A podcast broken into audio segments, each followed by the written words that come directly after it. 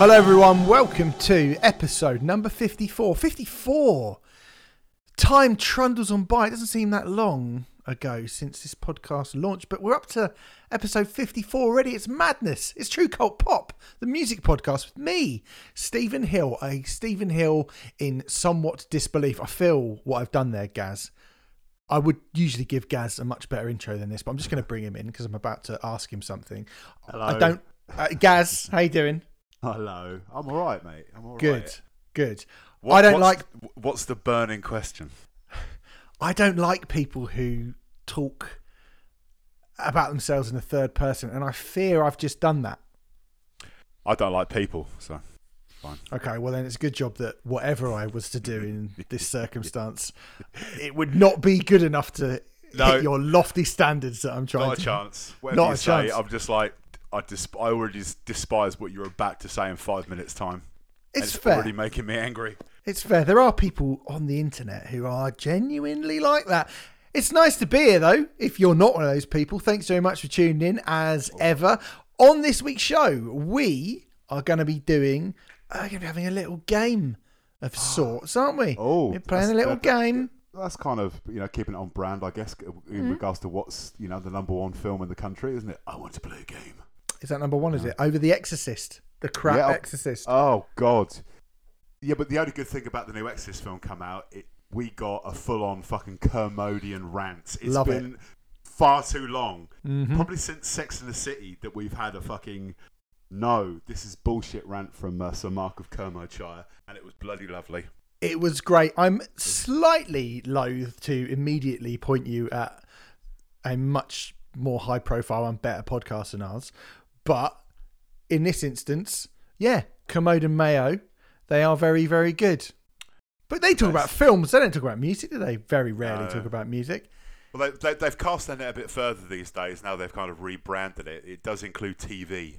It The does include TV. It does include telly TV. It's a good podcast, but is it as good as this one? Yes. But is it really? Yeah. Anyway, this week's show, as I mentioned, we're going to play a little game. That is a good, good knowledge. Yeah, it's come out at the right time.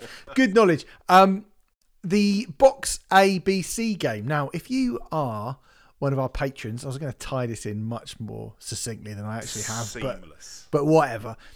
If you are one of our patrons, you probably heard me and Gaz, or me and Sam, playing the ABC box game with certain songs. So, what it is essentially is there are big songs, there are big, iconic, anthemic songs. Sometimes those songs can be overplayed, and we will be sorting the wheat from the chaff from your suggestions later on. It's just basically going to be me and Gaz kind of mulling over and chewing over some of the biggest songs in the history of music. Should be a laugh. Should be It's a laugh. Great. Are we going to make Britpop fans angry? Let's see. Quite possibly. Quite possibly. As I said, you can hear that if you go over to our Patreon page, and you should. You should do that. You should go over to patreon.com forward slash true cult pop and sign up. I'll tell you why. A little bit of personal stuff here. I had the man round yesterday, Gaz. You know about this. I had the man round looking at my house, going to get some stuff done to my house. Oh. He quoted me.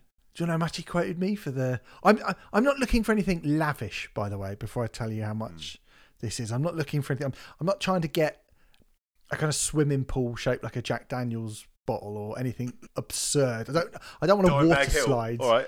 Do you know what I mean? I don't want a like shooting range or anything, a tennis Mm. court or anything like that. I just want basic, normal stuff. I mean, are they essential things that I want doing to my house? I'd like a bath, right? I've only got a shower at the moment. I quite like a bath. Is that essential? Probably not. But some of the other things, the wallpaper's not great. You know, it's not been decorated for a long time. My mum had it in a certain way. Hmm.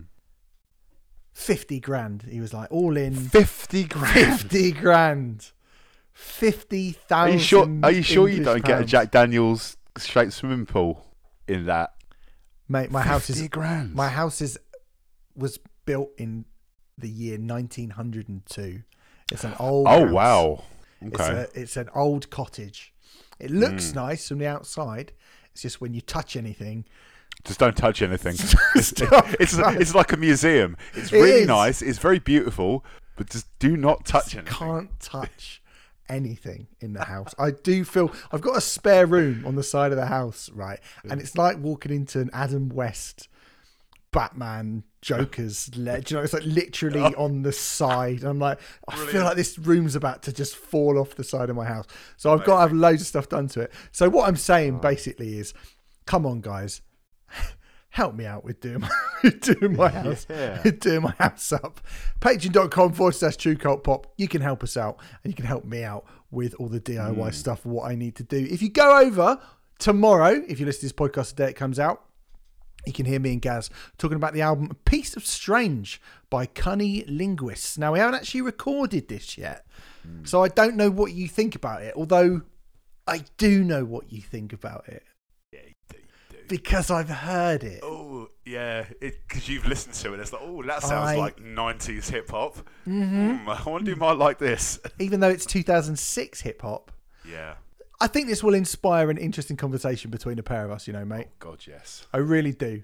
I Mm. really do. I think that's all I'm going to say about that for now. But That's If you you- need to say. if you've not heard that album and you've got, you know, an hour free today, hour and a bit free today, go and give it a listen before tomorrow's podcast. And if you haven't signed up, go and give it a listen, sign up, and then also give us a listen talking about it in what I assume will be quite an enthusiastic podcast. I reckon.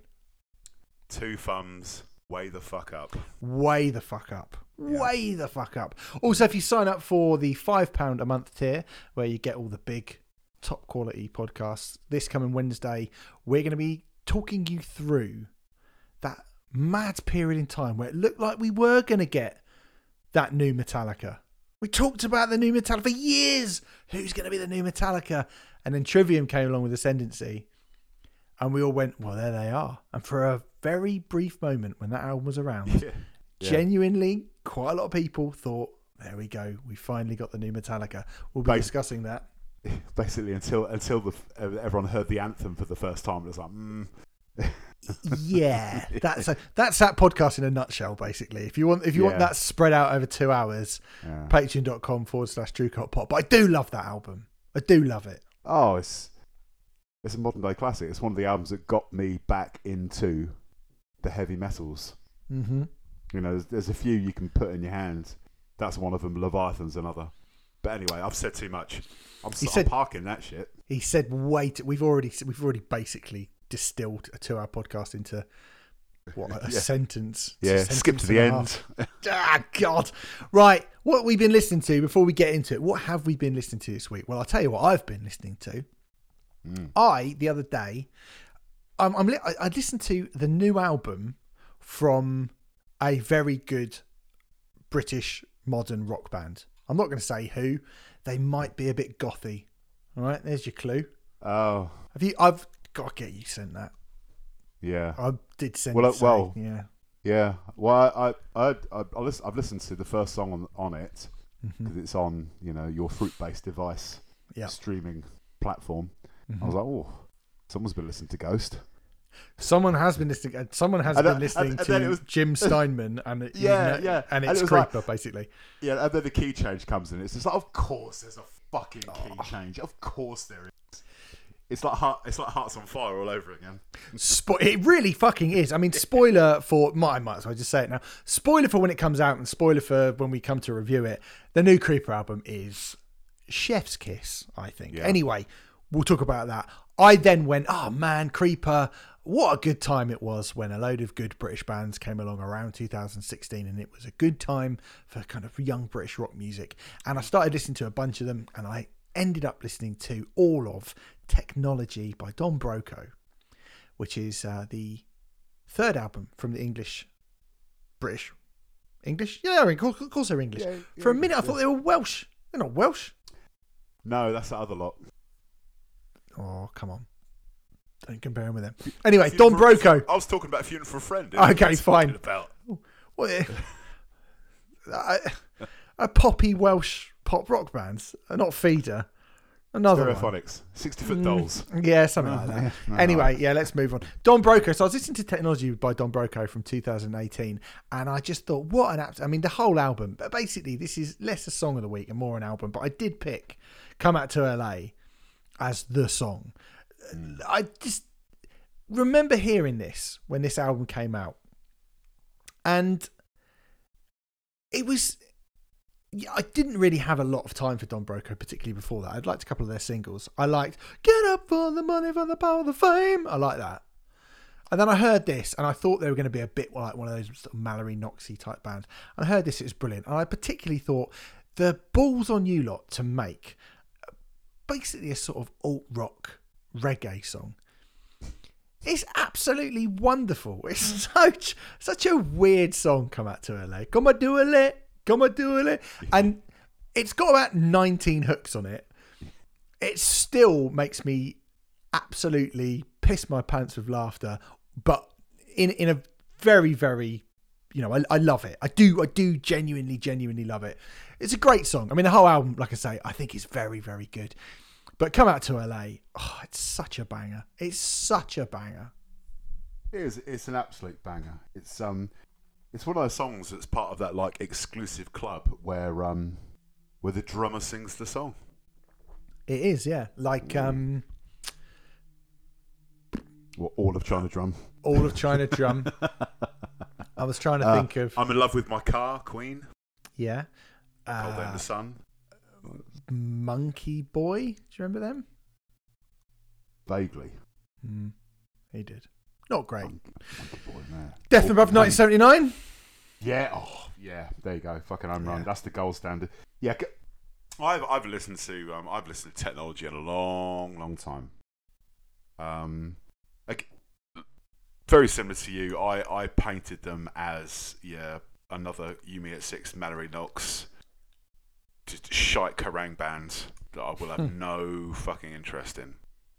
And the only the only reason I kind of even kind of gave a shit and gave them in even a cursory listen was the fact that Lonely the Brave um, went out on tour with them uh, in about oh, I don't know when now 2015 2016 I think around about that sort of time Yeah. uh, and I was like okay if Lonely the Brave I, I should check them out then Really. And I, and I was just like, fuck me. He's got some fucking hooks, man. It's like Duran. Duran, but It is. It's- It's got soul in it though, and, bigger and, riffs. like new, new romantic fucking funk bass lines, and Mm. But it is definitely you know uh, it comes under the you know alt rock kind of um, umbrella. But it is. It's such a bang. It was. It was actually lovely listening to it today, with which is what essentially is, I think, the last day of warm, Summer? nice weather, summer. No, we're not going there again. no, no. Um, no, no, no. Um, you know, because obviously, you know, the, I think the weekend is like fucking ten degrees or something, and it was quite nice Yeah. hearing something nice and shiny and poppy on, you know, the last day we're actually going to have a bit of warmth where I won't be wearing a fleece to work. Yeah, great, great fucking choice, and I think Jason Perry produced this album as well. he did. He did. He did. He did produce it alongside Dan Lancaster, Mm. who I am not familiar with the name. I've got to be honest, but he has worked with prominent global acts. I'm reading his Wikipedia page, such as Blink One Eighty. Blink 182, Five Seconds of Summer, Bring Me the Horizon, One OK Rock, Lower than Atlantis, Don Broco, Muse, and A Day to Remember. Lower than Atlantis have done well to get themselves on that list, haven't they? Yeah. Bloody hell. Muse, Blink 182. Lower Atlantis. yeah Fucking hell. Wow, Fair enough. wow. Good for you. Good for you, Learn Oh, at Atlantis. fair for fucks. Blagging Well- your way onto well that's the genius of page. Wikipedia because blatantly someone from lower than- than Atlantis went onto that page and edited it themselves Possibly.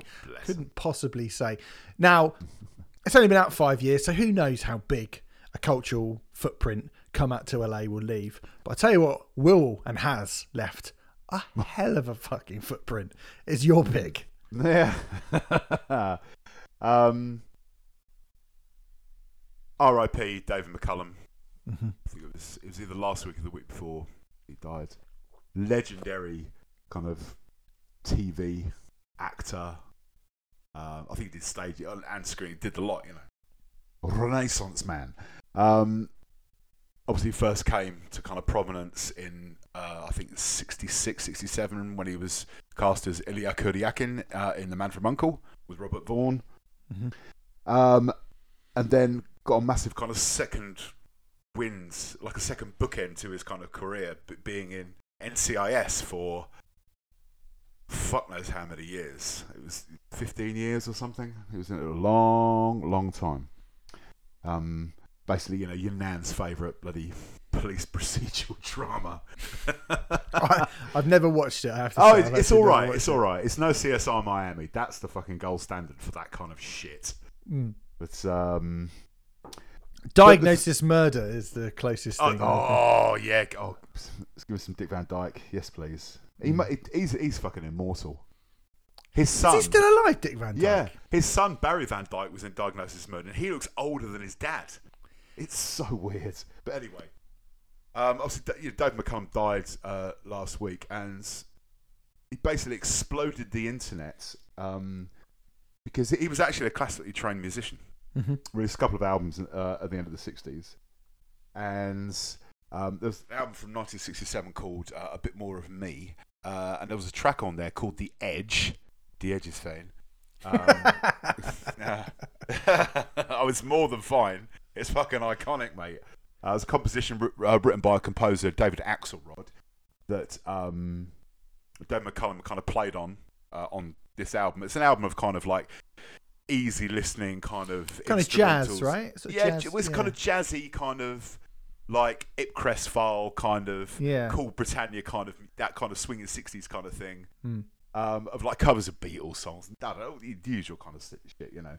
But there's one track on it, this track called The Edge, um, which was kind of legendarily sampled in the seminal um, 2000s uh, track by Dr. Dre featuring Snoop Dogg, Kurupt, and Nate Dogg. The next episode. Mhm. Yep. Bam, ba-da-da-da-da, It's a one and deal, double G. Snoop Dogg. Yeah, Snoop absolutely. Dogg. Yeah, and it's it's mental, and it kind of it, I, I I saw all these people, these like hip hop heads, kind of like reacting that that was the song that was sampled. You know, it was oh my god, you know, the guy from fucking CI, NCIS, what? Ah, you know. Yeah. And I haven't listened to the original in a long, long time. But it's just there's just something really fucking cool and almost secret agent soundtracky kind of vibe to it. I love all that kind of shit. Love it. yeah, it's it's so hard to listen to this song without thinking Yeah.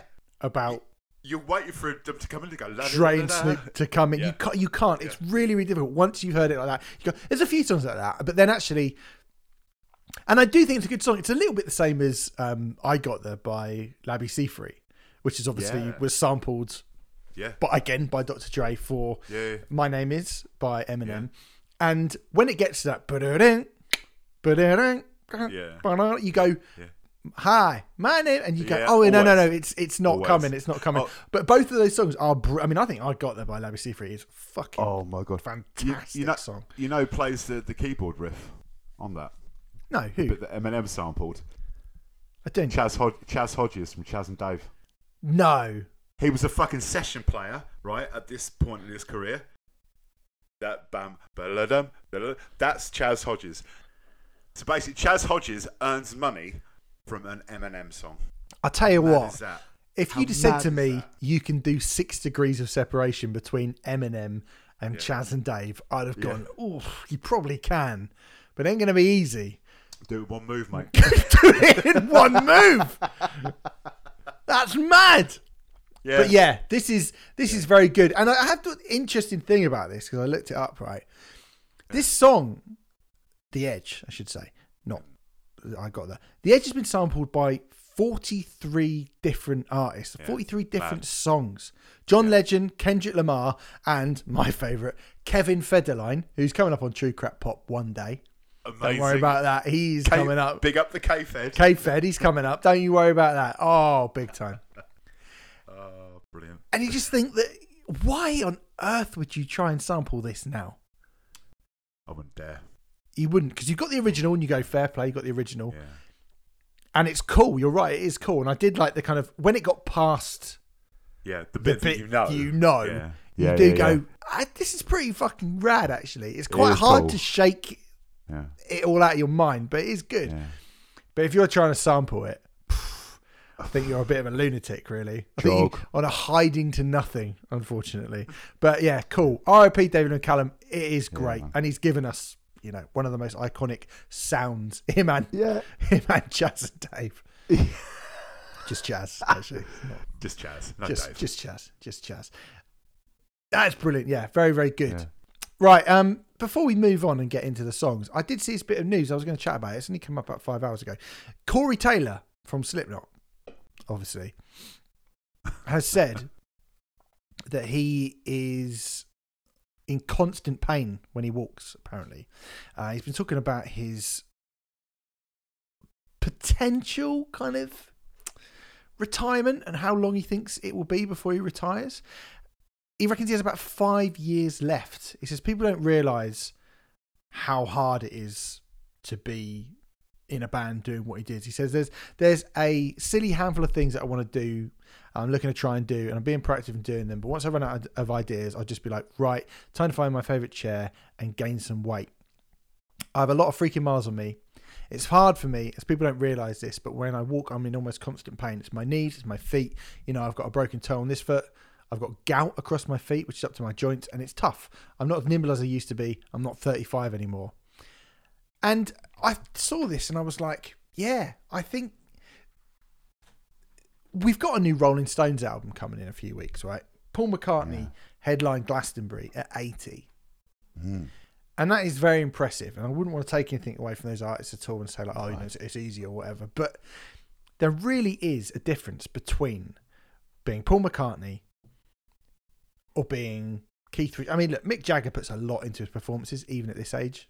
You know, he's pretty remarkable. Steven Tyler, every time I see an Aerosmith, I go, wow, bloody hell. We've just had footage recently from Angus Young on the Power Trip Festival, or Angus Old, as you called Yeah. him in our WhatsApp group. Fair? That was Doris going for the early bird special, it? It was, yeah. And you know, the memes of like Elton John walking on stage and being like, it looks like your nan coming in to get you some sandwiches. when he when he when he played Glastonbury. Walking out here, boy. You want a ham sandwich? I've only got salt and vinegar, Chris. You want a bag of Chris as well and a penguin? And a bottle a glass of squash. And, squash. like, no, and you do go, yeah, yeah, yeah, got to, but you cannot do. You know this whole thing, like, oh, Slipknot can be the new Metallica, they can be the new Maiden. Uh, you know, again, two bands who physically exert themselves quite a lot.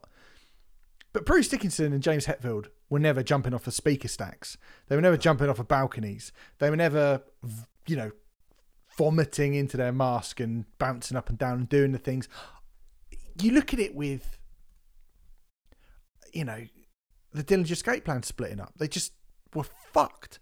And saying that, I went to see Better Lovers the other day, and they were brilliant. And Greg did climb up the, uh, what's it called, the lighting rig, and jump into Yeah. the crowd, and it was great.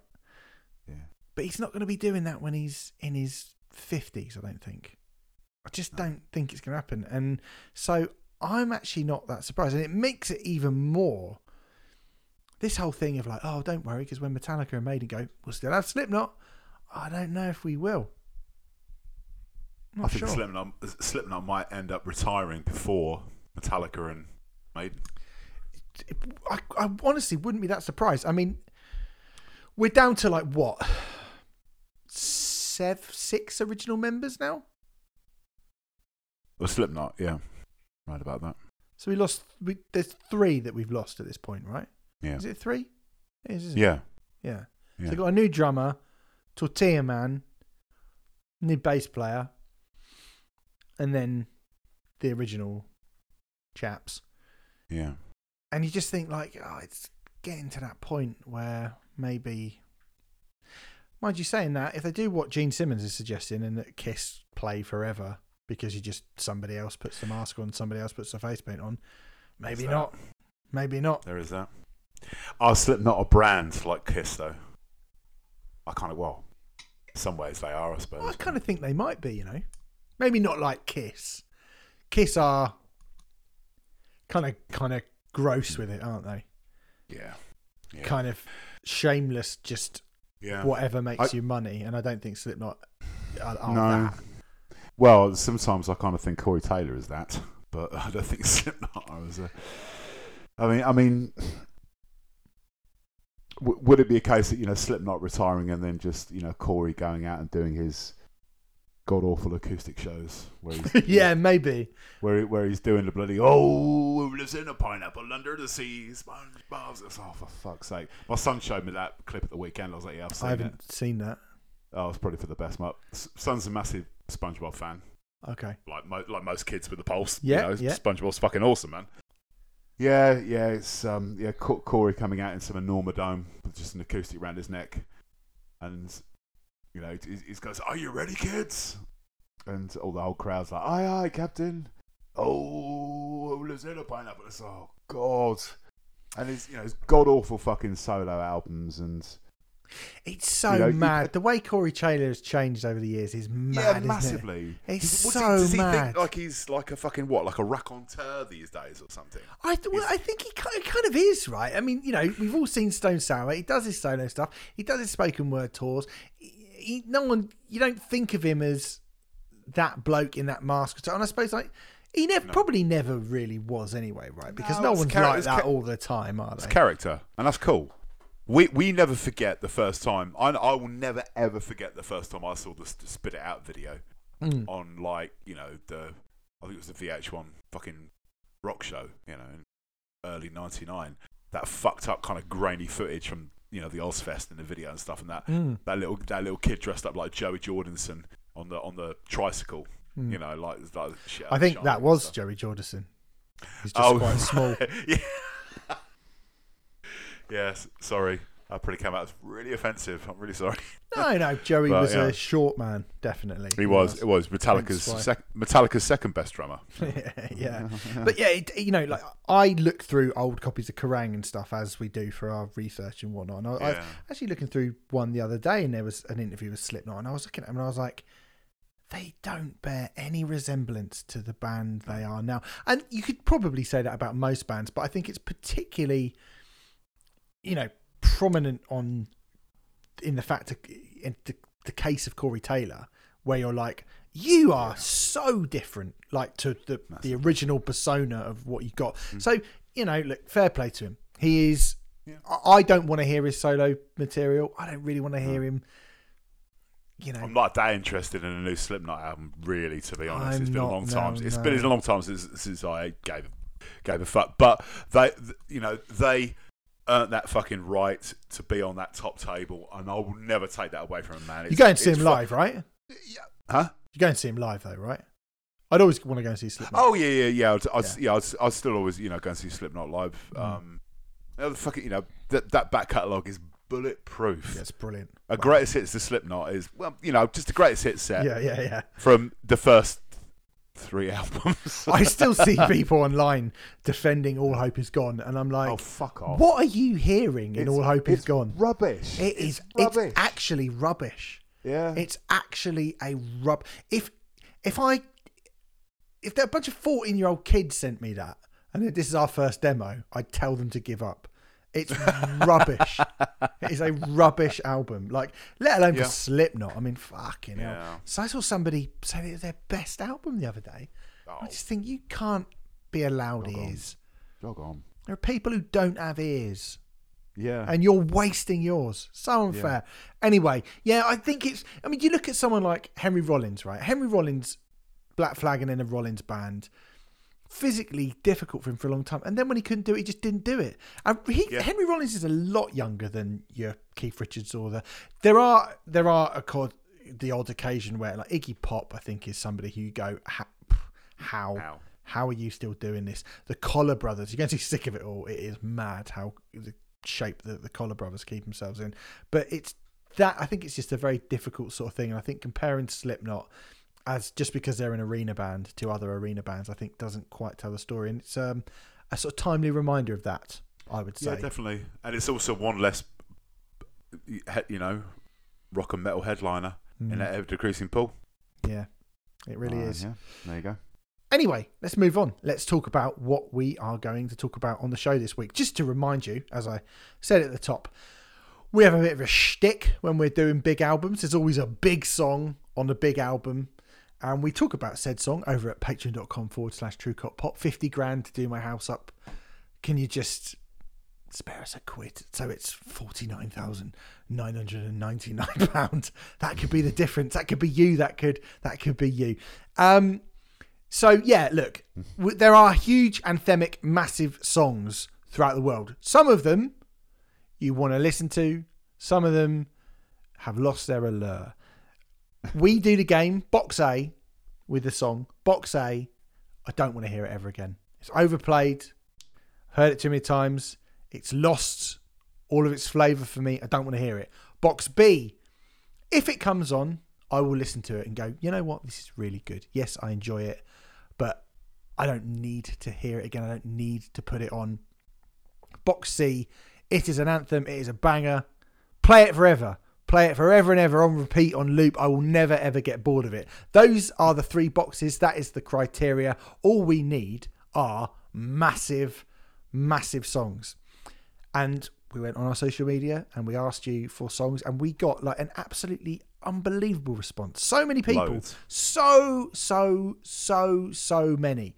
So I haven't really made a list. I'm just going to go through them as and when I see them. Gaz, Go through. We're gonna Bang. we're gonna riff it out. Basically, we're gonna riff it out. Let's start with Tom G Wario because I think this is a good one. This will be an interesting one. He says, "It's on Twitter, by the way." Radiohead creep. now start. it is a good start.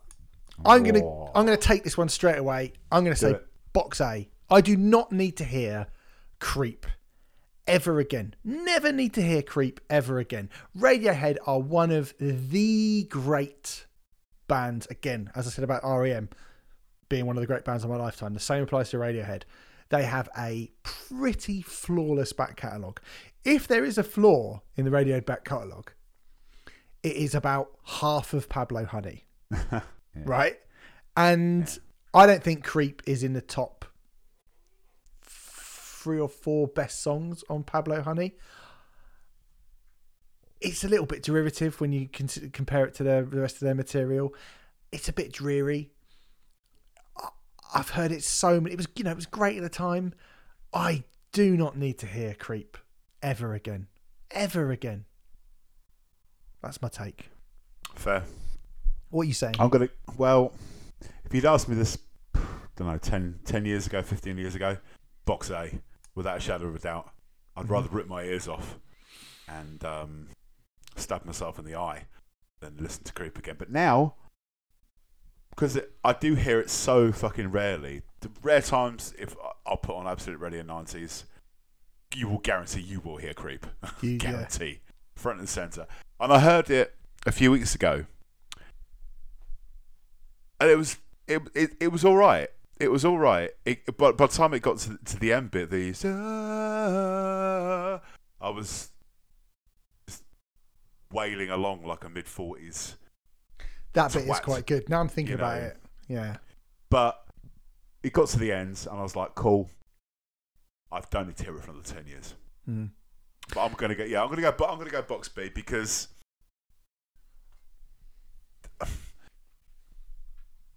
it's probably the Radiohead song. I don't. You know, if you lined up all the kind of famous ones, I guess that you would kind of likely to hear on radio, or whatever, it would be the one I want probably want to hear the least. I think. Yeah. I mean, it's Um, got. It's the only Radiohead song with a billion streams on Spotify. One billion three hundred sixty-four thousand eight hundred ninety-six. Uh, sorry, no, that's million, isn't it? One billion three hundred sixty-four million eight hundred ninety-six thousand one hundred and seventy-one plays, which is far beyond. No What's surprises. No surprises is second. Oh. 519 million plays. It's a long way away. A long, long, long way away. I ne- I, ne- I never really liked No Surprises. Oh, I like no surprises. Mm. This is my final. Anyway, I preferred the that. I preferred the Mark and Lard version. I mean, I'm just gonna assume you think that about every song. To be honest, Well, it depends. It depends if Mark if the Shirehorses covered it or not. if they did, I'm gonna assume you prefer that version. I'm gonna assume right, that the Shire Okay. Horses are your favourite artist of all time because he seemed to say it a Oh. lot. definitely up there. I actually thought about Creep the other day because I was in a coffee shop and it was really quiet. And there was a bloke sat at a table and I was waiting for them to make my coffee. And he went, and he, and I always think that the bit in Creep that sounds like a cough, the guitar sounds like a cough because he was just sat there and he went, and I went, and I'm What- a what- creep. What perfectly in time. That's Honestly, he did. He went, and I was like, he's just done Did you sing it The in the shop? In my head, I went, no, no, Oh, in your head. Creed." Oh, you, you should have done it, and you, you know, you locked eyes, and it would have been an absolute shared moment. I should have done. Great. I didn't want to mm. because A little knowing nod. box A for me. Okay. Joe Bell Peace Prize on Twitter has suggested three. I might take all three of them, but there's one in particular that I want to take. So he's gone. He said today by Smashing Pumpkins, Self Esteem by Offspring. But I want to start with this one, Basket Case by Green Day. Now the reason why I want to start with this one Right. is because I went into a shop the other day. It wasn't the coffee shop where the man coughed. I went to a shop the other day, and they were playing Dookie in the shop, right? Oh, really? And they weren't just Was- playing. They weren't just playing Dookie. They were. They weren't just playing like Green Day's greatest hits or Green Day went on the radio or something. They were playing Dookie because it's it was, Burnout and But yeah, and I was like, oh, because it kind of went from uh yeah, it went to Longview from what's the song? I can't remember what the song before Longview. uh, having a blast. having a blast, and it went into and I was like, and I was like, oh, they're, they're, they're playing they're playing Dookie. So I was like. I'm gonna hang around here. I was like looking for a shirt. I'm gonna hang around here for a bit, and it got to Basket Case, and when Basket Case came on, because I was a bit like, oh, it's gonna be Basket Case in a minute. Oh. When Basket Case came on, I almost had to stop in my tracks and go, this is brilliant. Like all of it was really good. It reminded me of mm. how good Dookie was, right?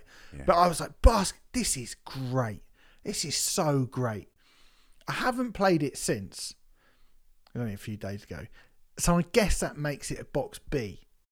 But I have to say, man, Basket Case, I've not deliberate I've not accident I've not deliberately listened to it for years. I've not even accidentally listened to it that much.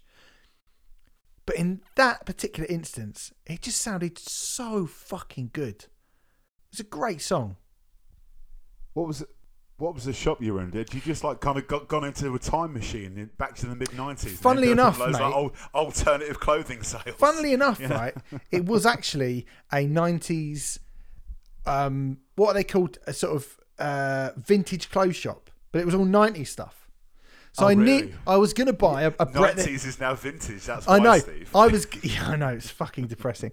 I nearly bought a Brett the Hitman Hart T-shirt, but it was seventy five pounds. I was like, fuck Yeah. off, yeah, fuck Yeah. you now. yeah. Yeah. there are a few things in there. I was like, oh, that's really cool. And I looked, there's a take that T-shirt. My girlfriend was like, you are not spending seventy pounds on a, t- a take that T-shirt which has Howard Donald with dreads on it. Oh, She was like, absolutely not. Nobody like, else not here, fucking. Nobody else here. is Yeah, she was like, no way. She's like, no way. And I, yeah, wow, man, I, You could have said you were buying it for me, I could have done. I mean, and, shit, and, and then and, and then I lent it to you. I was like, oh, my mate Mark really likes Brett Hitman Hart. Maybe I'll get him that. And I like, oh, fucking hell, 70 quid. I don't Yeah. like him that much. But anyway, yeah, Well- they, they were playing Dookie in They were playing Dookie in there with uh, the 90s stuff. That's mad. Um, yeah, I, I, yeah, I think it's it's box B for me because I will never purposely go and go like, hey, you know, so I've listened to in about five minutes, basket case. But when you listen, if when when you listen to Dookie, I I I do, you know, once or twice a year, I will purposely put on those albums like Nevermind, like Dookie, like Smash, and I'll listen to them all the way through from opening chords to final crescendo. And when you hear Basket Case in that, in the context of that album, Ah, it's very good. because the sequencing of Dookie is fucking amazing. Yeah, It really is good. Amazing. Uh, uh, when you yeah, just when that that you know the the palm of fuck, I'm not going to teach you how to fucking suck eggs, but you know, do you have the time to listen to me one? That everyone fucking plays well. No one can play basket case correctly except for Billie Joe Armstrong. Everyone fucking plays it wrong on the guitar. But but but uh, yeah, taking in context with the album, it's great. And when, when he gets to that bit just before the you know the quote unquote solo, the rasping to control, so a better. help," By that point, I'm, I'm I've just lost mm. all fucking like use of my limbs, and I'm just I'm I'm I'm 16 again, seeing him do it on top of the pops, and going, what the fuck is this? And going down Woolworths the next day and buying the basket case single. You know. I, I when, when it went dun dun dun at the end, I was almost a bit like, oh man, that's the end of it. It's Yeah, then it really goes- great.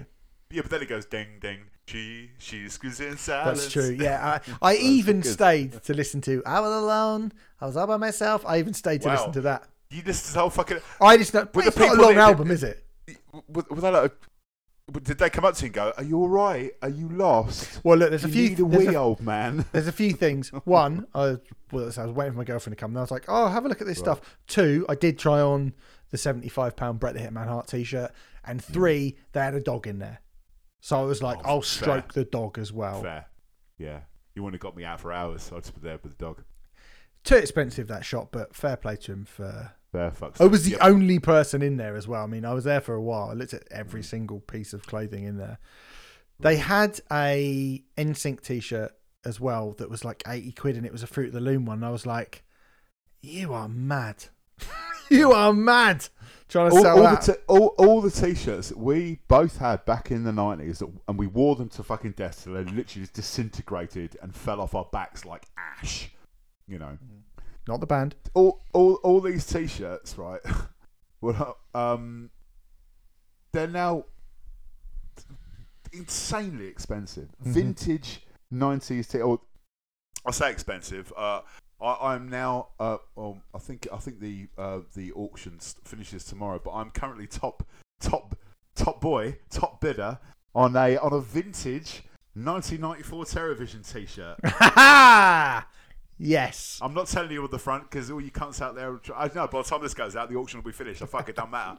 It's great. It's a, it's a yellow one. Pretend best friends. I remember that.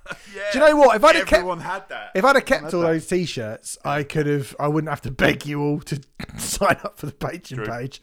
I could have paid for the house. Have like they that, can I? yeah. d- d- Does Diploma take T-shirts as currency? He might do. I go, go on, mate. I've got. I've got an old sick of it all t-shirt somewhere. You've no idea how much these are worth. Yeah. Tell you I, I can't afford to pay you in actual money, but I do have. yeah, but do have the three boy Come and have a hardcore look at it. action 1977 Ash t-shirt Brilliant. in Come have a green. Look at my jo- yeah, Come have a look at my Joker's room. Yeah. There's all T-shirts everywhere. So basket case nine hundred and eleven million five hundred eighty-seven thousand It's not six hundred and just, just well, I say just shy, eighty million shy. I'm sure it'll get there in the next couple of years. Yeah, Yeah, I'm sure. but it's still their biggest song. I'm glad it's their biggest song because it's Yeah, better than fair. the next few. You go down. They're Won't not- we not up great. when September ends? That's got to be in there. That yeah, that's the third. That's the fourth biggest. Sorry, after American Idiot, which is second biggest. Boulevard of Broken Dreams, it's the fourth biggest, and then Good Riddance, Time of Your Life. That's the top five. Okay. Twenty One Guns is number six. I don't fucking know what that is. Oh, that is awful. Yeah. Anyway, Offspring, Awful. Mm. Self I'm gonna say because it's actually not the biggest Offspring song on No, Spotify. course it's it's actually the third biggest Offspring song. How can, how can that be right? This makes me. This weirds me out about. Very odd. that- very is odd. that that, is that junk in my trunk in the top five? No, you're No. gonna go far, kid. Is their biggest Oh. song? Really? Must have been used on a soundtrack. Surely. That- The kids are all right is their second biggest. Then it's self esteem. Then it's pretty fly for a white guy. Self esteem has 504 million plus Hmm. listens. I think because I love Smash and it holds a lot of emotional, nostalgic weight for me, Smash. But I think I said it when we did this as a classic album when we were a Riot Act. It's quite low down. I loved it at the time. It's quite low down the list of my favourite songs on Smash. I got to be honest. Like, yeah, I mean, it, you know, it is, it is, in an album of tens. Well, for me, it's, it's still at least an eight and a half, nine. I It's a great song. Self, I fucking love self. Self esteem for me is boxy. I'll happily put self esteem on. Hmm. But also, when you listen to it in the context of the album, it's fucking Yeah. my t- all my teenage angst is contained here, right here, it, within those kind of three and a half, four minutes. Look at this. Well- I, was about to say, of course, that little period, but actually, you go, Nitro, Bad Habit, Gotta Get Away, Genocide, Something to Believe in, Come Out and Play, Self Esteem. Yeah, ridiculous. Everyone, everyone, everyone, everyone is a bulletproof banger. Every one of those songs, I've got a a, a, a, a core teenage memory attached Yeah. to it. So Box C, album. Box C, you're saying? Box C for me, I'll I'll happily listen to Self Esteem. Yeah, happily listen to it. I think you've convinced me that it's also a Box C, Self Esteem. Because I was going to say, oh, it's not one of my favourites, but actually, it doesn't matter because it is that good that I probably When you go through that, that, that track listing, again, the sequencing on this album is fucking brilliant. Yeah, It's great. it's really Uh, uh, when it gets to that middle eight, when she's saying, "Oh, there she wants only me," I'm just like, I, I just want to just fuck shit up. Well, then you should. That's what you should do. Yeah. You should fuck shit up for definite. All me, all me lesion. Ooh. Ooh. Now, Vagina. very, very quickly, because we should probably talk about some things that aren't from the 90s as well. We've done four 90s ones immediately. well, Of know, course we have. Today by Smashing Pumpkins is actually 149,550,043 listens on Spotify. Makes it their what are we looking at? Seventh, no, sorry, sixth biggest song behind 1979, Bullet from Butterfly Wings, Disarm, Tonight Tonight, Cherub Rock are all ahead of it. mayonnaise is at number zero, right? Mayonnaise is uh, pop. Yeah, I, I couldn't tell you how many. I actually couldn't tell you. Well, I could. I can see if I can have a little look here. Mayonnaise has got uh, 62 million listens. It's not bad. It's not bad. Yeah. It's a good song, that isn't it? Today, like most smashing big smashing pumpkin songs, would be box C for me. I think it's amazing. Oh, I'd happily play Yeah. that Rotten Apple's greatest hits all the way through Yeah. and not skip anything. And nothing. The o- the closest Smashing Pumpkins have got in terms of one of their big, big, big singles to a song which I'm like a bit like oh, I don't really need to listen to that is Zero. Oh, really? Mm-hmm. The only one for me that I probably I, I I probably would put it in box A would be Tonight Tonight. Oh, you're mental. That's mad. No, yeah, I'm not saying it's a bad song. But fuck me, that that, That song would was be everywhere. top of the top of the fucking tree for me. Tonight, tonight, I, tonight, tonight, dis- Really? tonight, tonight, and, and disarm are the two that I am like, you know, glue them Oh, to ta- my ears. Oh, I'll- I'll take Disarm over Tonight Tonight. I they they sit equidistant from each other in my affections. And today would be, I think 1979 is great. I think today would. zero box A. Are you mental? How can you not No, like? no, I um, never said box A. I said the closest they get to me being like, eh, you know, I don't need to hear that would be zero. That's what it would be. But I still love it. I still think it's fucking fantastic. You know, Everything they did on those first three albums was fantastic, though. yeah. Even Tonight Tonight, you know, Tonight I'm Tonight not. is. I'm not denying it's a fucking Oh, incredible song and an amazing way for the. I still think they should have opened the album with Jelly Belly, but you know, hey. possibly. But t- t- t- today, today's box C for me, without a shadow of a doubt. It's on Siamese Dream. It's, on, it's one of the greatest albums ever made. Um, I will happily listen to. to I will search out today because it will be in my head. That that riff. Uh, I, I remember you know teaching myself that on the guitar when I was like 15 and being really happy that I'd worked it out. It's the first Smashing Pumpkin song I ever heard. I remember seeing the video of Billy Corgan in the, in the ice cream van on the chart show. You know, on the rock chart, I guess it would have been yeah. or one of the breakers, you know. And I was yeah, and I was just I was transfixed. And then I saw him on the Word not long after that doing Disarm, and I was I was in. Yeah. so I, I bought Siamese Dream a cassette, and that was it. Done in for life. cracking band. I think we Yeah. can say, I think we say that, And can't let we? me down constantly. They really have. They really, really have. Yeah. Fuck you, Corgan. Reforms one. There's one were great. Sean Brown has suggested a few, fucking loads actually. I just clicked on it and like, like twenty came up. Let's pick one of them. I'm going to say, uh, "Complicated" by Avril Lavigne is one that, that sticks out. Now, I never really cared about Avril Lavigne back in the day when she came out. I didn't really, I had no real strong feelings either. I thought Skater Boy was good. But then I did really like Complicated. I remember hearing that and going, that is good, isn't it? That is good. It's actually her biggest song on Spotify as well. Oh, seven hundred fifteen million four hundred thirty-eight thousand seven hundred sixty-five listens.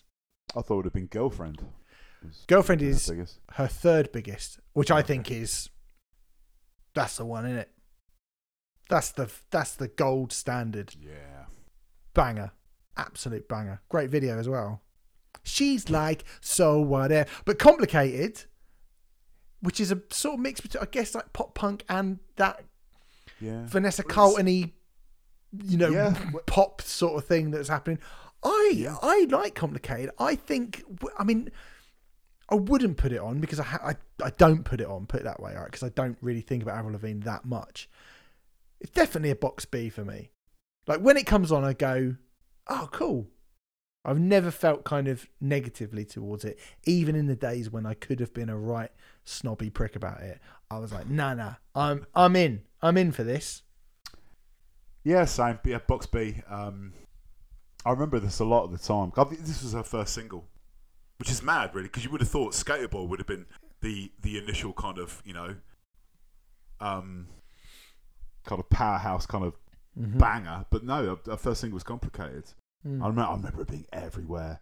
I remember, I remember like, the, you know, Mr. Angry writing into Kerrang. People were still writing letters into Kerrang at the time. Yeah. Go, what the fuck are you covering Avril Lavigne for?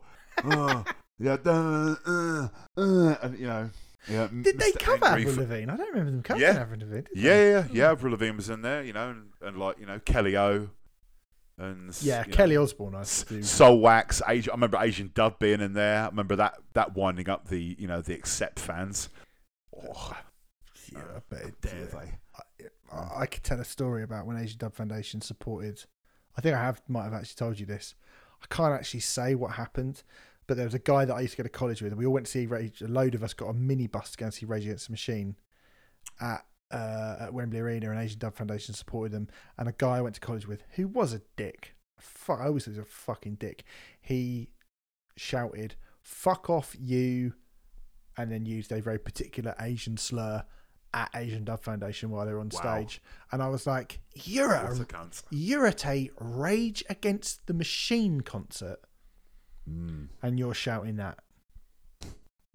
what a cock. Absolute fucking dick. So I don't know what that's got to do with Avril Lavigne. No, I do actually. It's got nothing to do with that. No, Absolutely nothing. That's to do. all right. No, yeah, that's fine. But we're riffing it. We're riffing We're it. riffing It's all good. Um, yeah, it's just, this Box is B? Box B. I, I remember um, again in a previous life when I was married, uh, my ex-wife was um, obsessed with Avril Lavigne. This this album got a lot of plays in the car and you know the house and da da da. Um, and I, I, I was always a bit of a snobby prick at the time, Mm. but I was secretly like, they're fucking good songs though, man. You can't deny it. I think was it I'm with you. That was on that album. wasn't it? I'm with you. yeah, I think Big so. kind of ballads or Maybe that was on the second album. But anyway, yeah, complicated. Box B. okay. Good. I haven't I haven't heard it in a long time. No, I me might actually neither. put on. The, I'm going to put it on the van tomorrow. Fuck it. Ken Jameson on the face on the Facebooks says Umbrella by Rihanna. Now, Umbrella is Rihanna's second, oh just. No, sorry. Oh, really. Third. Fourth. Fourth biggest song on Spotify. Why don't they just put them in order? I don't know why they don't do that. They used to, didn't they? They used to, but it's all fucking over the place now. It has one billion two hundred and ninety million nine hundred ninety-five thousand six hundred and eight plays on Spotify. Umbrella. It's a lot of plays, and Rihanna has one, two, three, four, five, six, seven songs in her top ten that have smashed the billion plays. She's doing pretty well. She's doing pretty well with Riri. Umbrella, Gaz, what are you saying? Oh, box A. No, no. It was fucking number one for eternity. I remember it. It was number one. What year was that? 2004, 2005, No, it's later than that. 2000. Oh, and was it? I reckon it's 2007. 2007. Okay, and I remember that that summer being the dog shit weather. Well, there was no summer that year. It that was was why, literally wasn't it? raining, Famously. and raining and raining. Um, all the cricket was fucking ruined, and I blame Rihanna for it. Okay. Um, and um, it was just everywhere that song. I, I don't know. It just really it ended up really fucking getting on my nerves. I- Back on, come on. Yeah. What a, hi- that's a hard way to Oh, open yeah, a song. all that, all that. Eh, eh. Do you not like Rihanna? I've got nothing against Rihanna at all. Rihanna's all right, man. Mm. Just that song. Fucking um- umbrella, man. Box Box A fucking and then some. box C without any question See, whatsoever. I bring listen. out the C now. Oh mate, I listen to this song all the time. It is a fucking massive tune. Umbrella. Oh my god, it's so it's great. Like I say, it's got some of the hardest fucking snare hits on it. I I love Rihanna's voice. I just love Rihanna's voice. I think she's really unique. And look, I'm looking at her hits. Right, I'm looking at her big songs on Spotify, and to be fair, I like all of them. I really, really like all of them. I just like Rihanna. Just like Rihanna a lot. But again, I think, you know, when she does that slinky, sexy, like halftime R and B pop rager thing, Yeah. like she is fucking brilliant. And yeah, man, is Umbrella her best song? That'd be an obvious one to pick, wouldn't it? I mean, Yeah. Only girl in the world is great. The- Don't stop the music Yeah. off the same. I mean, that whole album, Good Girl Gone Bad, it's great, man. I'm having it. I'm having it. Box C. I love Umbrella. It's just, it Fair. makes me want to. Makes me even just thinking about it now makes me. I'm sort of jiggling around in my seat. I love it. I love it. Yeah. I'll take um.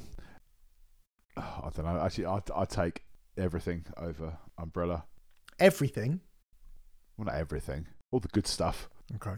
Well, lots of Like, wh- what else come around out around that time? Um, 2007. Um, what uh, else did come out? American Boy. I'll take American Boy over that. That was a couple of years before, I think. But Was it? Oh, okay. Yeah, I, I got a weird thing where I think of, I suppose just because when I moved to London, there's a sort of this weird cut off which really doesn't exist in reality. But for me, it's like, oh, there was that, and then there was that. Well, you know what would have come? You know, M- Mutya and Groove Armada would have come out around this Yeah, time. that was yeah, that was summer 2007. That was Mhm. a single of the year that year. Mm. It reminds me, I still need to put that on the earworm list. You, you, you bloody do. I bloody do, mate. A couple of people have said this, but we'll say it. Adam Mack says, "You're not going to like this, Adam." Mr. Brightside, please never again. He says, Right. "What you saying?" Should we, should, should we both say it at the same time? Yeah. Three, two, one. B. Box A. Okay. Box B for me. Oh, okay. When we were young, that's box B. If I'm going to pick a killer song, we were young. As when we were when we were Will Young. Is, uh, Somebody else did actually say rate Mr. Brightside. I'm trying to find it now. Rank Mr. Brightside alongside all of the other bangers from Hot Fuss. Elliot. Elliot says, It is a bang. I mean, it is a it is a banger. Of course, it is. I remember the first time I heard it. I remember Hot Fuss getting um like traction because I remember there was there was a quote from what's his fucking name, Harry Potter, Daniel. Daniel Radcliffe. Thank you. I remember it was at the time when I don't know what they were either on the second, maybe second or third Harry Potter film, and there was a quote from him saying, "Oh, this new band called The Killers, Hot Fuss, is my favorite album." Da da da. And it's that seemed to sort of give them a bit of traction in this country, and going to indie clubs at the time. When it, watching it go off when they play Mr. Brightside and Smile Like You Mean all the singles. Uh, was it? Was uh, the other one? Um, all the things I've done. I've got soul, but they're the they're the four, aren't they? Yeah. I mean, I would chuck. You know, you got on top. You got glamorous indie rock and roll. You got uh, J- uh, Jenny was a friend of mine. I I Yeah, I have that's a openly been the last few years. I've kind of re-realized how great that record is after kind of ignoring the Killers for a long time because I don't like anything else they've ever done. I am a kind of one and done person on the Killers back catalogue, and it is Yeah. Hot Fuss. But I do say, oh, quite openly, Hot Fuss is a brilliant record. And if you were hearing Mr. Brightside for the first time, you'd go, "That is a very good song." Oh, I'm I'm not saying it's a bad. It's a it's a it's a modern cla- It is a classic. It's a Mm. classic fucking pop rock indie, whatever you want to call it. Um, it's amazing, uh, and rightfully kind of sold millions and crossed over to those people who buy one record, you know, one CD a year in ASDA. You know Yeah. what I always go on about. That's that's the that's the market. When you reach that fucking market, That's the thing, and it's fu- you don't dislike the song, run, you mate. dislike the people that like the song. That's what I think a lot of it is with Mr. Yeah. Brightside because you know Yeah, yeah. I've said it before. It's some covers band in O'Neill's on Leicester Square playing it in front of a bunch of fucking s- maybe that- Chelsea maybe fans. that's what and- maybe that's what it is. I've seen too many dog shit covers bands ruin it. Maybe that's what it is, more than me hearing it too much. Because I haven't actually heard any Killers in a long time. Because I don't listen to the radio stations that would play the Killers. I actually actively put Mr. Brightside on a few weeks ago while I was walking around, and I was just listening to music, walking around, and I put it on, and I was I don't know why I put it on, but I just put it on, and I was like, this is very good. This song, one billion eight hundred eighty three million eighty thousand nine hundred fifty plays. That's a lot. Somebody told me as their second biggest song, it has 600 million. So this has 1.2 billion more streams than the second biggest killer song. That is absolutely mad. I don't want to listen to it all the time, but I am more than happy, more than happy to go to bat for Mr. Brightside in that context, I think. I am. I just am. So there you go. Fair. I'll go back to the 90s, Gaz. We'll go back to the well. Phew, I was getting cold there for a minute. Oh dear. Wonder Whaler has suggested loads. Sorry, mate, we're not going to get to all of them, but I will give you this one because I think this will be an interesting one. Groove is in the Heart by Deee-Lite, Gaz. Ah, now we're cooking on gas. Box C for me. Is it? I fucking love this. I've loved this record for 33 years. I've heard it at every fucking wedding I've been to for the past 33 years. Every time I put on Absolute Radio 90s, Radio 2, whatever. Radio 1 when they're being ironic, you know, and play, oh, let's play something old and fogey like, you know. They fucking, you know, knock out something from, you know, because it only came out five years ago, right? Right? Mm-hmm. Yeah, not just me then. I think it is a glorious, outrageously perfect pop song. Possibly one of the best. Do you want? Do you want? mixes up the, Sorry, the go on. kind of like so no so no no, no please go on No, I was going to give you the Come in. stats on it because they're quite Do interesting. do it. It is, unsurprisingly, Deee-Lite's biggest song on Spotify. I don't. What's another Deee-Lite song? I've no idea. What is Love has got Baby, don't hurt me. I don't think it is that, but What Is right. Love has got three million four hundred seventy-three thousand six hundred forty-three plays. Groove is in the Heart, that's their second biggest song. Groove is in the Mm. Heart has got 183 million 97,978 plays. So it's just shy of 180 million streams away from the second biggest song. Mm.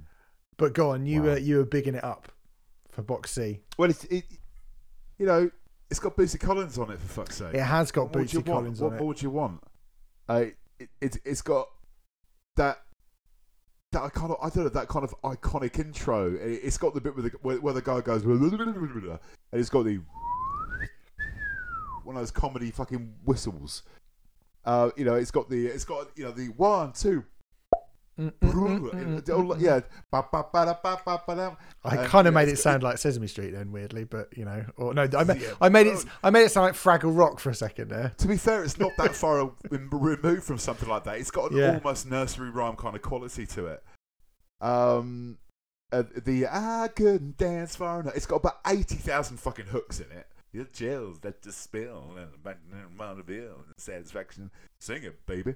And it, it, it's just amazing. It's so fucking good. In fact, I'm going to put it on right now. Please don't, because I'm putting it in box A. Oh, fuck, fuck you. I honestly, I think it's Is that very, why you've just let me waffle on? yeah, yeah. Because Right. honestly, I think Grooves in the Heart is really good, right? I think it is a Somebody's eh, better it- than that. It's brilliant. It's great, yeah, it's great. I've heard it so many times, and yet shit like I, I tell you what, I would take uh, "Connected" by Stereo MCs over it. I would take turn tune in, turn on, and cop out by Freak Power over it, and I would definitely mad? take uh, Here We Go by Stakka Bo over it. Oh yeah, that goes without saying. Yeah, well, we have to. We still do have to We- say it. He did. He did. He did direct episodes of Chernobyl. I'd just like to put that out there. Yeah, he did. he absolutely did. and I don't think that's because they are better songs necessarily. I think it's just because Grooves and Heart became like the only song that was representative of that funny little kind of funk, Well, no, that kind of acid funk jazz 90s rebirth thing. And it, I've heard it so many times now, so many times that it has lost a bit of its allure to me to the point where I don't want to hear it now because it's Oh, like mate. I want to hear another one of those songs, and yet you never do. You never hear the other ones that I've just mentioned. You hear "Connected" by Stereo MCs a little bit. You do hear that. Yeah. You, you don't you don't hear "Midnight at the Oasis" by the Brand New Heavies anymore, do you? Not that that's you know, not that that's really the same sort of thing, but like there are other ones of that. There are other versions of, of that you could do. Just mix it. oh, I'm just saying, like mix it up a bit. You radio pluggers, mix it up a little bit. I But, don't, yeah, but those days are long gone, my friend. Unfortunately, are. people they stick to the plan. You- the- the- All their kind of research and um, that they do, that people only listen to the radio for like 16 minutes, so you have to hit them with like four. You know, you you put on a you know a 90s radio station. You just put it on randomly. I guarantee one of those four songs will be like fucking common people, Mhm. and you Someone suggested that as well, which we, we may get to if we have yeah, enough okay, time. But, But uh, yeah. Anyway, I, I, I, I, I, I do completely get your point, mate. But for some reason, this one has slipped through the net, and I never got s- sick of listening to it. That's I'm, When I'm there glad. so many, I, I, I could easily give you a list of like 200 songs, which are like just permanent residency in box A from that era. This one, for some reason, I really don't know why. I have no idea why. I've got no particular kind of memories attached to this song at all, really. yeah. But it's just something about it. I don't know, man. Okay, well, we'll do a few more. Uh, P Morton99 on Instagram. We did put it on Instagram as well. I'm going to do these kind of back to back as well. He suggested a few. I am going to go with the two that are related to each other from your suggestions Blue Monday by New Order and Love Will Tear Us Apart by Joy Division. Right, let's start. Let's do it in chronological order. Let's start with Joy Division. Love Will Tear Us Apart by Joy Division. Now, I think this is such a kind of unique song in the Joy Division back catalogue because there really there's not many songs that it's comparable to. The fact that it came out after Ian Curtis's death Yeah. and they were trying to do something different. I mean, I think there are certainly songs on on closer that you could go, you know, I guess that's kind of related. I mean, I would say, you know, decades and when you get because a lot of that second half there is stuff where you could go oh you know it's a bit more slight and a bit maybe a bit more melodic but not like a full-blown pop song in the same way as love will tear us apart is you know basically like a full-blown indie pop song i don't think it's the best joy division song although it actually oh it's okay it's not my favorite joy division song at all even though i think it probably is their towering achievement as a band. I'm going to put it in box B because every time I do hear it, I don't put it on, but were I to put it on, I know I'd go, God, this is fucking amazing. It's got 367 million plays, 298,124 for the rest of it plays on Spotify, making it their biggest song away from Disorder, which has 171 million. It's not loads, is it? I suppose they're a bit of a cult band more than actually massive band. But Love Will Tear Us Apart is massive, definitely, clearly. It's a box B for me. Yeah, I'm same. Box B. Um, I would never kind of purposely put it on now. I would have done when I was younger. It was because it was the first Joy Division song I heard. You know, Mm. wherever that might have been, you know, randomly on TV somewhere. Um, and I'd I'd no idea that of the connection between. I didn't know the story, the history that that you know New Order were essentially you know the same band you know, with without Ian Curtis and stuff like that. But when I do hear it, it it's still it, it's still one of the greatest intros to a pop record ever. Hmm. It's that build, and you know, and then like you know the drums come in, and that sort of, and then just when that keyboard line comes in, it, everything just goes to Technicolor, and it, it it still gives me a bit of a rush when I do hear it, Mm. and you, you see like in my head, I I, I, I see Ian um, in the you know the iconic kind of video where they're playing in that kind of disused don't know school or warehouse or whatever, and he, he's standing there with that kind of like um like teardrop guitar that Brian Jones from the Stones used to use. Yeah. It's so fucking iconic, Mm. and you know Peter Hook with the bass around his knees and stuff, and it's just like it is amazing. It is. No, it's not. No, it's not my favourite. Um, like you, it, it isn't my favourite um, Joy Division song. That's Transmission for me. You know, um, but like you say, it, it is there. It's a staggering achievement where everything they did was fucking revolutionary and incredible, and still sounds unbelievable. Th- that body of work that they created in what, like, was it three three years or something? Mhm. You know, ridiculous, fucking ridiculous. Yeah, both those albums are fucking incredible, and they just like they get Yeah. better and better. Which I guess brings us on to Blue Monday by New Order. That has three hundred fifty-six million nine hundred forty-six thousand and twenty plays on Spotify, unless you want to add in the Blue Monday eighty-eight, which has hundred, and which actually is their second biggest song. Blue Monday is their biggest song. Blue Monday eighty-eight is their second biggest song, although that- that's less than half of the listens of the original Blue Monday. Blue Monday, Gaz, Box C. is it? Oh, the original version. It has to be the original version. I don't like the 88 remix. Oh, It- not it the cut- it- orgy version. well, yeah, obviously. um, yeah, yeah, it has to be the original. It has to be the full kind of eight minute version yeah. with the um, and it's. I love that. This is like one of those songs that just keeps on kind of getting rediscovered, like for each kind of following generation, and it's that. It- The whole kind of story about it, basically, they wanted, they kind of created a piece of music that they could just press play on, so they didn't have to do an encore. I love, I love that, and I love the fact that you know it was the biggest selling 12 inch of all time. Yet Factory Records Cost lost money. money on every fucking copy sold. I fucking love that because Yeah. it's just a complicated kind of cover to design and Mm. stuff. Genius, you know, designed by obviously Peter Saville. It, everything about it is fucking iconic, and it it it came from that amazing period of like electronic music where everyone was kind of just like just learning and kind of bluffing, working it out as you go along. You know, all this kind of when it's it, this kind of um, you know Well, yeah, their their um, performance on top of the pops became this. affordable for the first time. You know, and Yeah, it's but every time I hear you know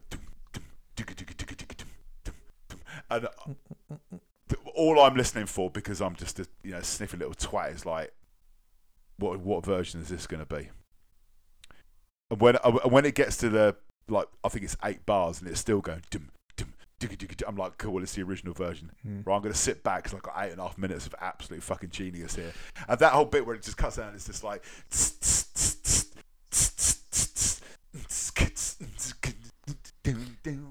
And, I- and it's it, everything about it is fucking iconic. It's absolutely boxy. I will happily search out Blue Monday because I fucking it is just one of the best records I've ever made.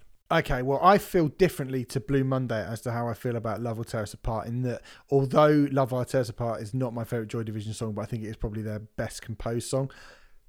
I actually, Blue Monday is not my favorite New Order song, and I don't think it's their best song either. True Faith, Bizarre Love Triangle, Thieves Like Us, Perfect Kiss, Round and Round, Regret. Yeah, I mean, mm, I think I'd probably take Blue Monday over Regret personally. I think Regret is World in great. Motion.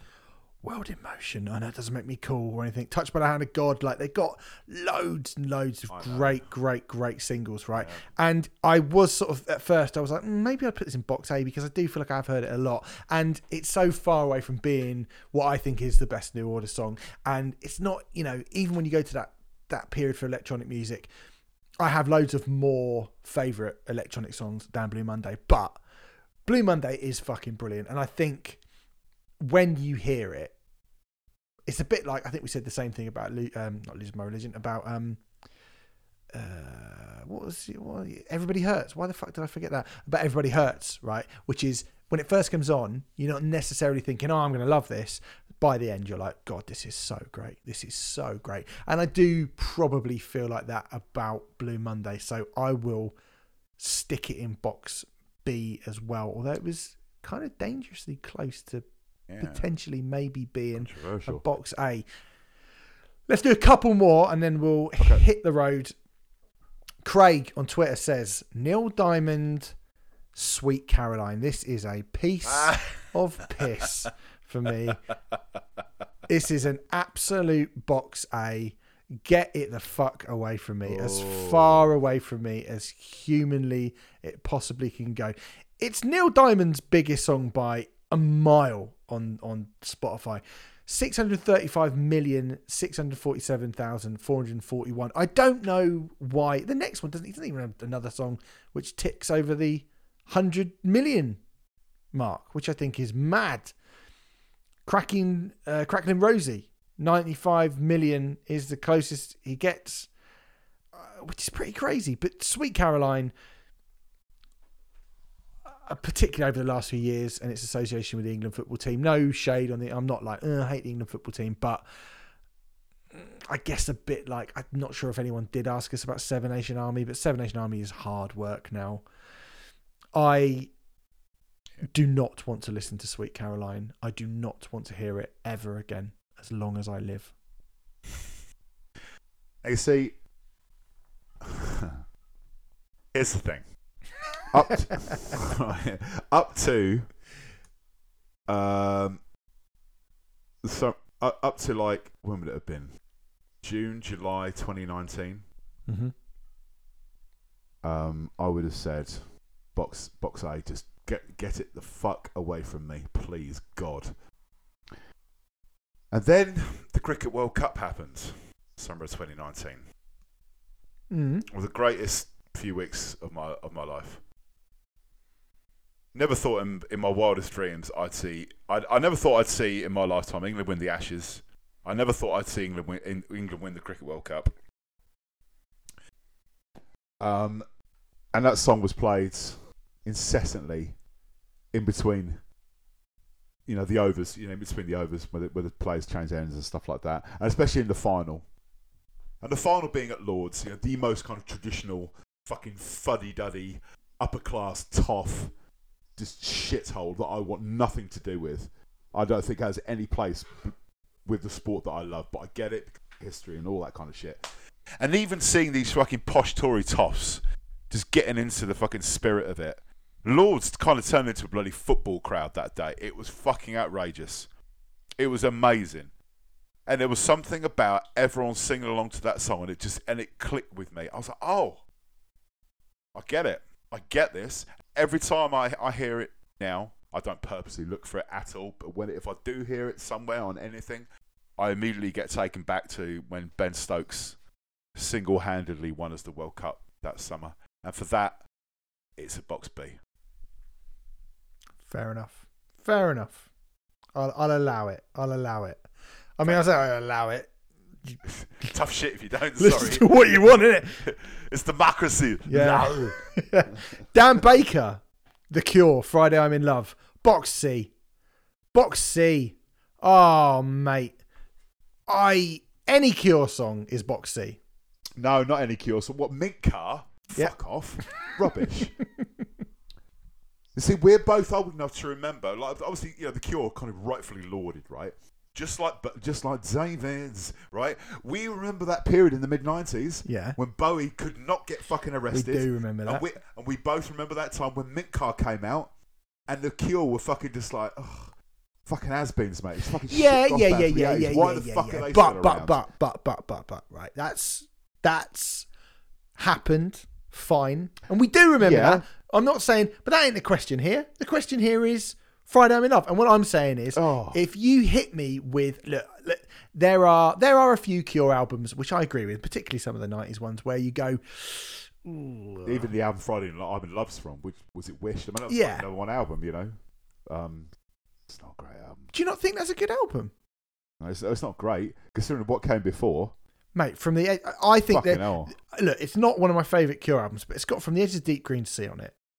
It's got Fred I'm in Love on it. It's got Letter to Elise High- on it. The first single was good. High. Yeah, highs on it. It's really good. Like uh, end, I think is great as well. Like, mate, there's there's very very good songs on on that record. But yes, this was when a lot of bands were getting to the point of of that era where it was like shit's moved on, and also you're maybe slightly running out of ideas. I mean, I would say, uh, I'm really just talking about like if you're gonna the majority more than most. I mean, you know, Wild Mood Swings it's not great.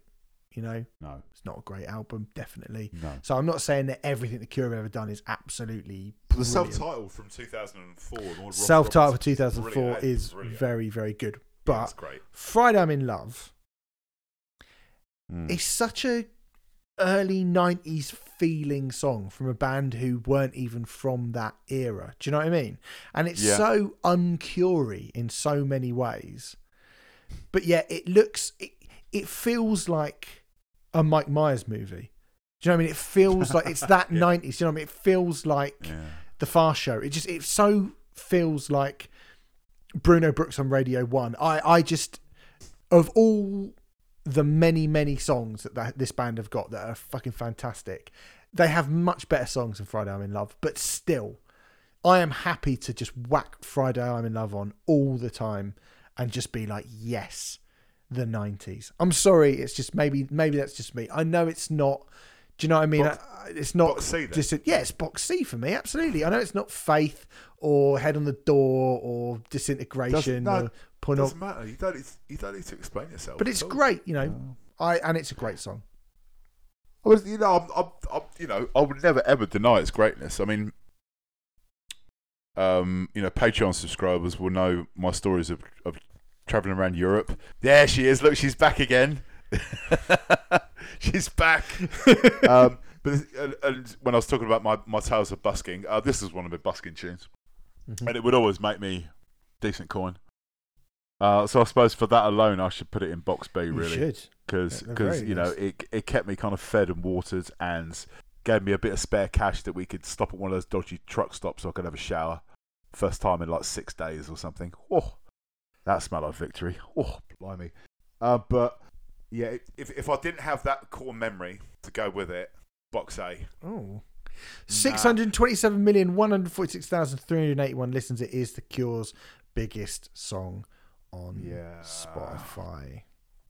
I think it was their biggest, ch- highest charting single as well. I do believe. But anyway, Was it really? Hmm. May well have been. I'm May well have been. sure. Here's one. We're gonna we'll do, we'll do two more, Gaz, because we did say we'd do an hour. Done an hour and twenty, but it's been rather fun, hasn't it? It's been a lot of Oh, fun. it? It's been great. Can we do this again? Absolutely. We'll keep the Yeah. suggestions and we'll do it again another time. Nice. On Instagram, Gary Trelise says, "Kiss from a Rose" by Seal. now, I'm happy to go first if you so wish. Yeah, That's fine. Seal.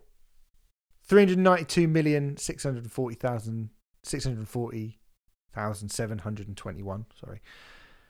Plays on Spotify, making it his biggest song by a good 289 million plays from the 2022 remaster of Crazy. But we're never gonna survive. Oh, Oh, what's the song? let's. We got. I, Get lit up. don't don't try and sing Seal. He's quite a good singer. Wow. Kiss from a Rose is absolute box C. If there was a box D being like We can make one for this song. implant a microchip into my brain that just Yeah. plays this song on repeat, it would be box Yeah. D. I could honestly listen to Kiss a Rose again and again and again and again until I just drop down dead. That feels Yeah. like a really good way to spend my life, just sitting in a dark room with Kiss from a Rose on loop, with naked, cold, with no and alone. and alone. I think I'd be happier doing that than how my life is currently pan- panning out. To be perfectly honest, that's how much I love this song. I love it. yeah, yeah. This is this is box D. That got really Definitely dark. box- Accidentally didn't got it? really dark. Wow. Blimey. Are you okay, huh? I'm fine. I'm actually always fine. Here, always here to chat, mate. Always here to chat. You know this. You know this. This is diamond encrusted, fucking caviar snorting box D. It's so fucking perfect. It's so perfect. I remember because I think what a lot of people don't realise is this was obviously it, it wasn't a hit when it first came out because it came out in 1994, Mhm. his second self-titled album. Um, Got the Batman soundtrack really in it. That's yeah, what happened. It, it was the following year yeah. when Batman Forever came out, and this and one of U2's best singles as well come out that year. Mhm. Hold Me Thrill Me Kiss Me Kill Me, Mhm. both from. Um, that's good. Uh, uh, yeah, that's a good soundtrack. Pumpkins are on there. The Offspring doing Yeah. Smash It Up. It's Oh, quite a it was lot a soundtrack. Yeah. Yeah, it was. Yeah, I like that. Um, yeah, Kiss My Rose, man, and that um, it's it's just that that bit where he goes, "There is so much a man can tell you, so much he can say." You, me, my power, my pleasure, my pain. baby. Uh, Very kind of little orchestral swell. Mm. Um, it's it's such a perfect, perfect fucking. I'm, I'm a sucker for songs like this. Give me a fucking playlist with just ballads on. Love it. Brilliant. Someone It's did so actually go, can we have the big four of power ballads from the 90s? And I was like, oh, I'll save that. But we'll oh, save Oh, that. This a bit. We'll save oh, that. No, no, I- we can I do it, actually. There's no reason. I, nearly shot me load right then. Yeah, no, go, but go on. He's, it's, it's, it's Sleepy What? Valley. It's the band Sleepy Valley. I mean, I think we know that's what we think about Kiss of a Rose, right? We're in Yeah, absolute yeah, agreement. it- Fucking I, I incredible. could go on for, for days about that song. It's so perfect. All right, I'm gonna So I'm gonna chuck you Sleepy Valley's big four 90s power ballads. I just want you to give me a letter. Meatloaf. I do anything for love, but I won't do that. B This will be interesting. or C. Actually, no C, C! because I bought it on vi- I bought it on vinyl Oh, when it- I went to see Sam a couple of weeks ago. It's C. That's a C. What? That is a C. That is the scene. That yeah, is what a C. saying? Of course, this is a fucking. That C. is a C. yeah. Bryan Adams. Everything I do, I do it for you. C. Really? C. Yeah, man. Really? Wake, Waking Up the Neighbours is a fucking great album. If you'd asked me in 1991 when it was number one for 16 weeks, I'd tell you to get fucked. Mm. I'd create a new box, get fucked. Now, um, it's it's it's wonderful. 'Cause It just reminds it reminds me of Robin Hood, Prince of Thieves, going to the cinema. I fucking love Rob, I love Prince of Thieves. You know, Kevin Costner's fucking. You know, I, I didn't realise that you know Robin and Loxley had a kind of faux American accent, but who gives a fuck? But you know, R- Richard the Lionheart was Scottish, so who knew? Who knew? Who knew? Who Yeah. knew? You know, It's worth it Um, for Alan Rickman, isn't it? oh, Cancel film. Christmas, mate. You know, With a spoon, all that. With a don't know why I did it with a lispy like he's Muttley or something. Anyway, uh, it is a box. Yeah. B. I'm thinking of it now, Bo- and I'm like, I'll, box I'll C, give mate. it a box, box B. C for me. Box for me. Celine Dion, think twice. Oh, now that's interesting, right? Because Top of the Pops reruns are up to 95 at the minute, Mhm. and it, it, it, it's and it just got to the point where she was at number one for like six years with this song, and I haven't heard it in many years. And I like you know, me and my girlfriend were sat on the couch like a couple of weekends back, and it, when it gets to that bit, no, no, no, no. Reach out before you leave my life. And I, I, I, I, I found myself singing along without fucking realizing it. Mhm. It's like I was at Ultimate Power at the fucking ballroom. You know, it's box B It's box B for me too. Yeah, because I haven't heard it since 1995. Yeah, I think it's it's the least played of those four, uh, of the four, and the fourth and Yeah. final one. This is massive. Whitney Houston, I will always love you. Oh, box A, Box A for me. box A. I'm every woman. Box C. Oh, there's so many Whitney Houston songs that belong in box Yeah, C. but well, I'm just going for ones like- the Bodyguard soundtrack. right, you know. yeah. Uh, I have nothing. I have nothing. Oh, box C. Mm. Oh, that vocal performance. Fuck me. I Will Always Love You is actually Whitney Houston's third biggest song on Spotify. Uh, I want to dance with somebody. Is number one. It's got a billion streams. Higher Love has 860 million. What? Yeah. I've never. What? What? The bloody cover? Yeah, Didn't know she did a cover of Higher Love. it's not great. Yeah, do, do higher you probably love. have heard it. it's Uh, quite bad. Yeah. Oh, if there's any justice in the world, number two should have been Love Will Save the Day, but what can you do? Love Will Save the Day is. Love Will Save the Day.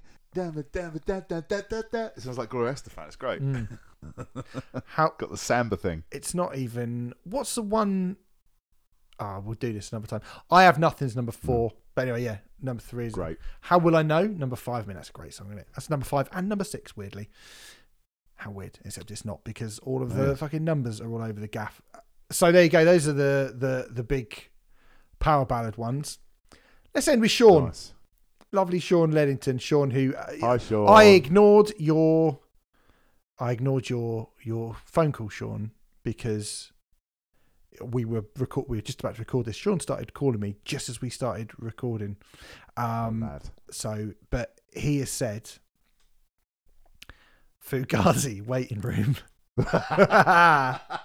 Here he is. Fuck. does that count? We've gone from I guess it does. Seamless. We've gone from Whitney and Bryan Adams to Fugazi. Fugazi. Fugazi waiting room. Let's have a little look. Waiting room has has got 85 million plays on Spotify. Yeah, uh, yeah, but that's because it's the only fucking Fugazi song No. that Six Music play. I'm so tired has got 53 million plays. That's not Oh. bad. That's that's a fair old whack. Yeah. So anyway, 85 million 727,278 plays on Spotify. If it's the Red Hot Chili Peppers version, Oh, it's box A. Is it? Is yeah? Is that how it goes? Because I've never heard this song. Steve. How's the intro go again? So what's like a dubby bass line, is it? yeah. Wildhearts did a good cover of it. Did they? I didn't know that. Yeah, on um, they did that covers album called. Does it stop me if you've heard this one before? They do a really good version of Unsung on there that CJ sings. But anyway, that. Mm. um, oh, it's box B, in it. I wouldn't dare put Fugazi in box A. Fucking hell. No, no. It's, wouldn't. it's this is this is not um, Fugazi have got a fucking fifty. I'd put in box C at least. You I, know, five five corporations being in there. I, I'm of the belief No. that Fugazi don't really have a bad song. No, they don't have a bad song at all. So and and They I don't. and I think you know you this is the closest any of this type of music ever got to any kind of sort of vaguely crossover based success, right? yeah, but it wasn't a hit at the time. No. it's it's just it's No. I guess like new like, like I just said, it's, you know, six music when they go, oh, we got Fugazi coming up in the next half an hour. You can go down to betting shop and put hundred quid on that. It's going to be fucking waiting room you get play. you get fucking short know, odds on it. it's There would be no point, would you? Oh no, but all bets are off, mate. Yeah. So we're not taking bets on that. It's a bit like I mean, someone actually suggested punk rock versus summer holiday routine by Refused, and I was like, uh, I'm not even sure that that's what it's called now. Is it that? Is that the right way around? Summer holidays work This is versus pro- punk rock routine. That's it. Yeah, you know what I meant. Yeah, I know. Anyway, someone suggested that, and I was like, it's got to be new noise, and it surely. New noise is a similar thing, I think, to Waiting Room. There are these songs that just kind of pop up, and you go, "Oh, people know this one now, but they don't know the band. They Yeah. don't know where they're from." I would I'd- certainly New put that. in box C though. I put Noise. I'd box C. put both of them. I'm going to put Waiting Room in box C because I have never got bored of it. If it comes to me, it's just another Fugazi song. Yeah, no, that's fair. I've I've deducted it and marked because it's it's the only one that certain radio stations will play, and it's just like, oh, come on, guys. You know, you are certain radio stations. Yeah, ah, fuck 'em, name and shame. Conspicuous by your absence, aren't you? Whatever that means. Nah. Anyway, Bring Shaun Keaveny back, yeah, do. br- and then Oh mate, and then do bring Shaun and, Keaveny and seriously, you will get. I, you know, I know it's all about. Well, I don't know. Fuck six music, man. They they got rid of Shaun Keaveny and replaced him with someone who's older than him. That annoyed me. As much as we both love Craig Charles, but I still have a lot of beef about that. I'm like, get over it, guys. It's been two years now. He was fantastic though, Yeah. Shaun Keaveny. He was by the way. he was brilliant. Yeah. He was fucking brilliant. Mm. Anyway, that's it. We're not going to do any more. We could have done this Yep. for seven hours, but we're not going to. Park them. Keep him. Keep, them. They're parked. um, they're kept. Yeah. This format will be Nice. back if you like it, of course. A if lot you of fun. don't, um, then we probably won't do it again. If you thought it was rubbish, you can say, "Oh, well, I actually thought that was pretty fucking rubbish." Feel free to do that. I know some people. Uh, we've got one particular person who just says that whatever we do, So Yeah, I sorry, don't mate. really That's- know was- why I- you're listening, was- to be perfectly honest. but drunk. yeah. Oh, Anyway, oh, we'll see you next week prick. with more fun things to happen. Go over to patreon.com forward slash true cult pop. Literally all of you sign up and uh, I sound like uh, not another beggy podcaster begging for stuff in his house. Oh.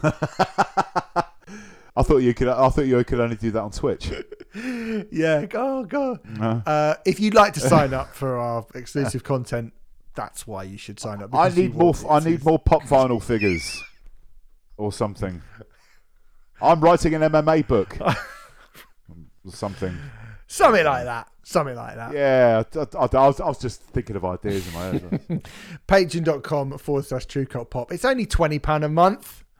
It's not £20 a month. Sign up if you want. You can get exclusive content over there. You've got Oh, CunninLynguists coming tomorrow if you're listening to this podcast the day it comes out. And then, of course, as I mentioned, we're going to be going full trivs and talking about Ascendancy by Trivium on Wednesday. That will be a laugh. We hope to see you there and we hope to see you here next week on the True Cult Pop podcast. Goodbye, Gaz. Love you. Bye. Love. Come on.